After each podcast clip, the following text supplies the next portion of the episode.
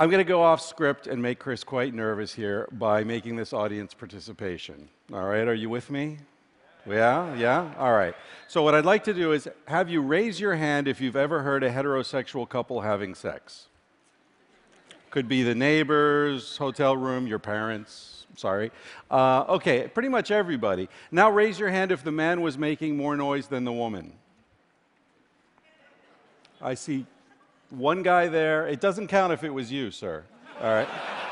All right, so, okay, his hand's down, and one woman, okay, sitting next to a loud guy. Uh, now, what does this tell us? It tells us that human beings make noise when they have sex, and it's generally the woman who makes more noise. This is known as female copulatory vocalization to the clipboard crowd. I wasn't even going to mention this, but somebody told me that Meg Ryan might be here and she is the world's most famous female copulatory vocalizer. So I thought, Got to talk about that. We'll get back to that a little bit later. Let me start by saying human beings are not descended from apes, despite what you may have heard. We are apes. We're more closely related to the chimp and the bonobo than the African elephant is to the Indian elephant, as Jared Diamond pointed out in one of his early books. We have, uh, we're more closely related to chimps and bonobos than chimps and bonobos are related to any other primate gorillas, orangutans, what have you. So we're extremely closely related to them. And as you'll see in terms of our behavior, we've got some relationship as well. So, what I'm asking today, the question I want to uh, explore with you today is what kind of ape are we in terms of our sexuality? Now, since Darwin's day, there's been what Casilda and I have called the standard narrative of human sexual evolution. And you're all familiar with it, even if you're, you haven't read this stuff. The idea is that as part of human nature, from the beginning of our species time, men have sort of leased women's reproductive potential by providing them with certain goods and services. Generally, we're talking about meat, shelter, status, protection, things like that, right? And in exchange, women have offered fidelity, or at least a promise of fidelity. Now, this sets men and women up in an oppositional relationship the war between the sexes is built right into our DNA, according to this vision, right? Uh, what Casilda and I have argued is that no, this economic relationship, this oppositional relationship, is actually an artifact of agriculture, which only arose about 10,000 years ago at the earliest. Anatomically, modern human beings have been around for about 200,000 years. So we're talking about 5% at most of our time as a, as a modern distinct species. So before agriculture, before the agricultural revolution, it's important to understand that human beings lived in hunter gatherer groups that are characterized wherever they're found in the world by what anthropologists call fierce egalitarianism. They, they not only share things, they demand that things be shared meat, shelter, protection. All these things that were supposedly being traded to women for their sexual fidelity turns out are shared widely among these societies.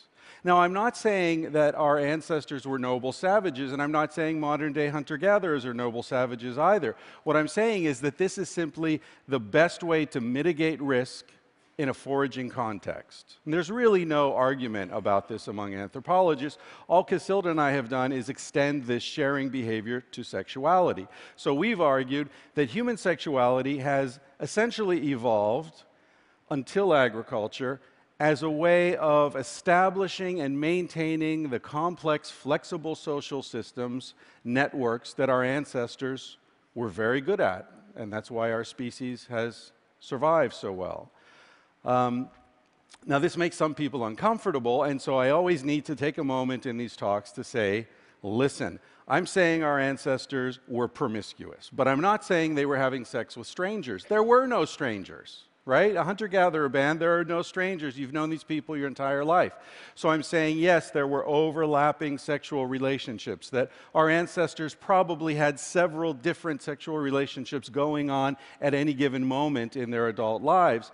But I'm not saying they were having sex with strangers. I'm not saying that they didn't love the people they were having sex with. And I'm not saying there was no pair bonding going on. I'm just saying it wasn't sexually exclusive.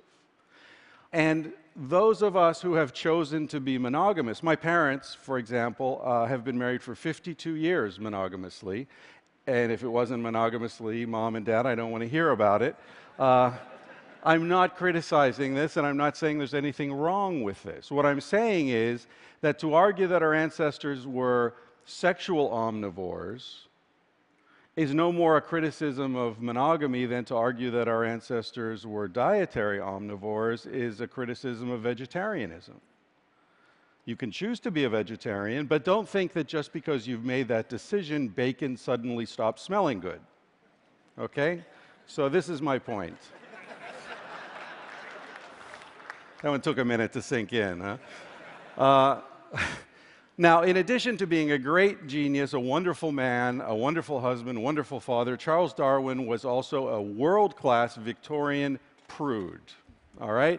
He was perplexed by the sexual swellings of certain primates, including chimps and bonobos, because these sexual swellings tend to provoke many males to mate with the females.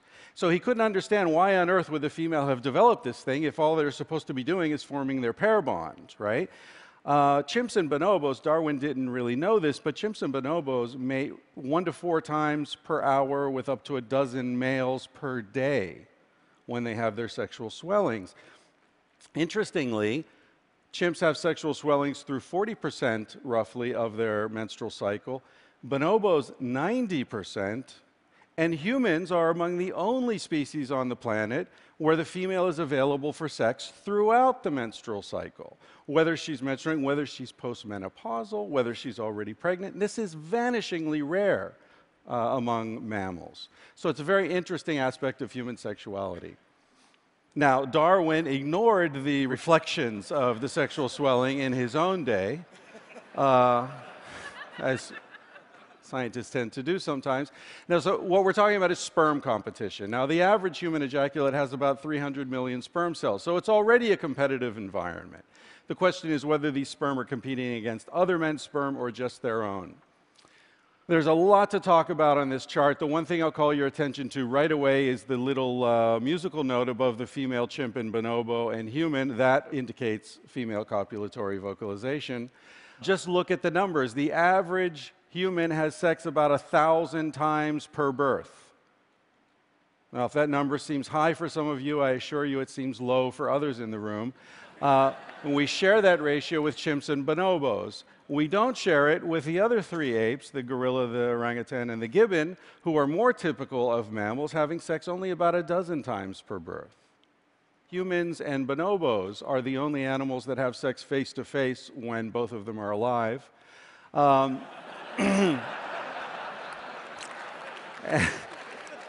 and you'll see that the human, chimp, and bonobo all have external testicles, which in our book we, we equate to uh, a special fridge you have in the garage just for beer. if you're the kind of guy who has a beer fridge in the garage, you expect a party to happen at any moment and you need to be ready. That's what the external testicles are. They keep the sperm cells cool so you can have frequent ejaculations. I'm sorry, it's true. Um, the human, some of you will be happy to hear, has the largest, thickest penis of any primate. Now, this, this evidence goes way beyond anatomy. It goes into anthropology as well. Historical records are full of accounts of people around the world who have sexual practices that should be impossible given what we uh, have assumed about human sexual evolution. These women are the Mosuo from southwestern China. In their society, everyone, men and women, are completely sexually autonomous. There's no shame associated with sexual behavior behavior. Women have hundreds of partners, doesn't matter, nobody cares, nobody gossips, it's not an issue. When the woman becomes pregnant, the child is cared for by her, her sisters, and her brothers. The biological father is a non issue. On the other side of the planet, in the Amazon, we've got many tribes which practice what anthropologists call partible paternity. These people actually believe and they have no contact among them, no common language or anything. So it's not an idea that's spread, it's an idea that's arisen around the world. They believe that a fetus is literally made of accumulated semen.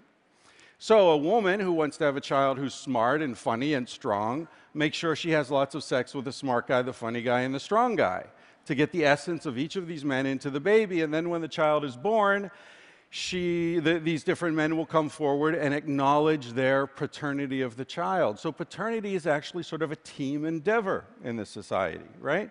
So there are all sorts of examples like this that we go through in the book. Now, why does this matter?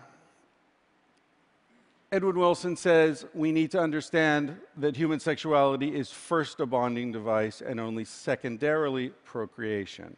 I think that's true. This matters because our evolved sexuality is in direct conflict with many aspects of the modern world. The contradictions between what we're told we should feel and what we actually do feel generates a huge amount of unnecessary suffering. My hope is that a more accurate, updated understanding of human sexuality will lead us to have greater tolerance for ourselves, for each other, greater respect for unconventional relationship configurations like same sex marriage or polyamorous unions, and that will finally put to rest the idea that men have some innate instinctive right to monitor and control women's sexual behavior. Thank you. And we'll see that it's not only gay people that have to come out of the closet. We all have closets we have to come out of, right? And when we do come out of those closets, we'll recognize that our fight is not with each other. Our fight is with an outdated Victorian sense of human sexuality that conflates desire with property rights, generates shame and confusion in place of understanding and empathy. It's time we move beyond Mars and Venus because the truth is that men are from Africa and women are from Africa. Thank you. Thank you.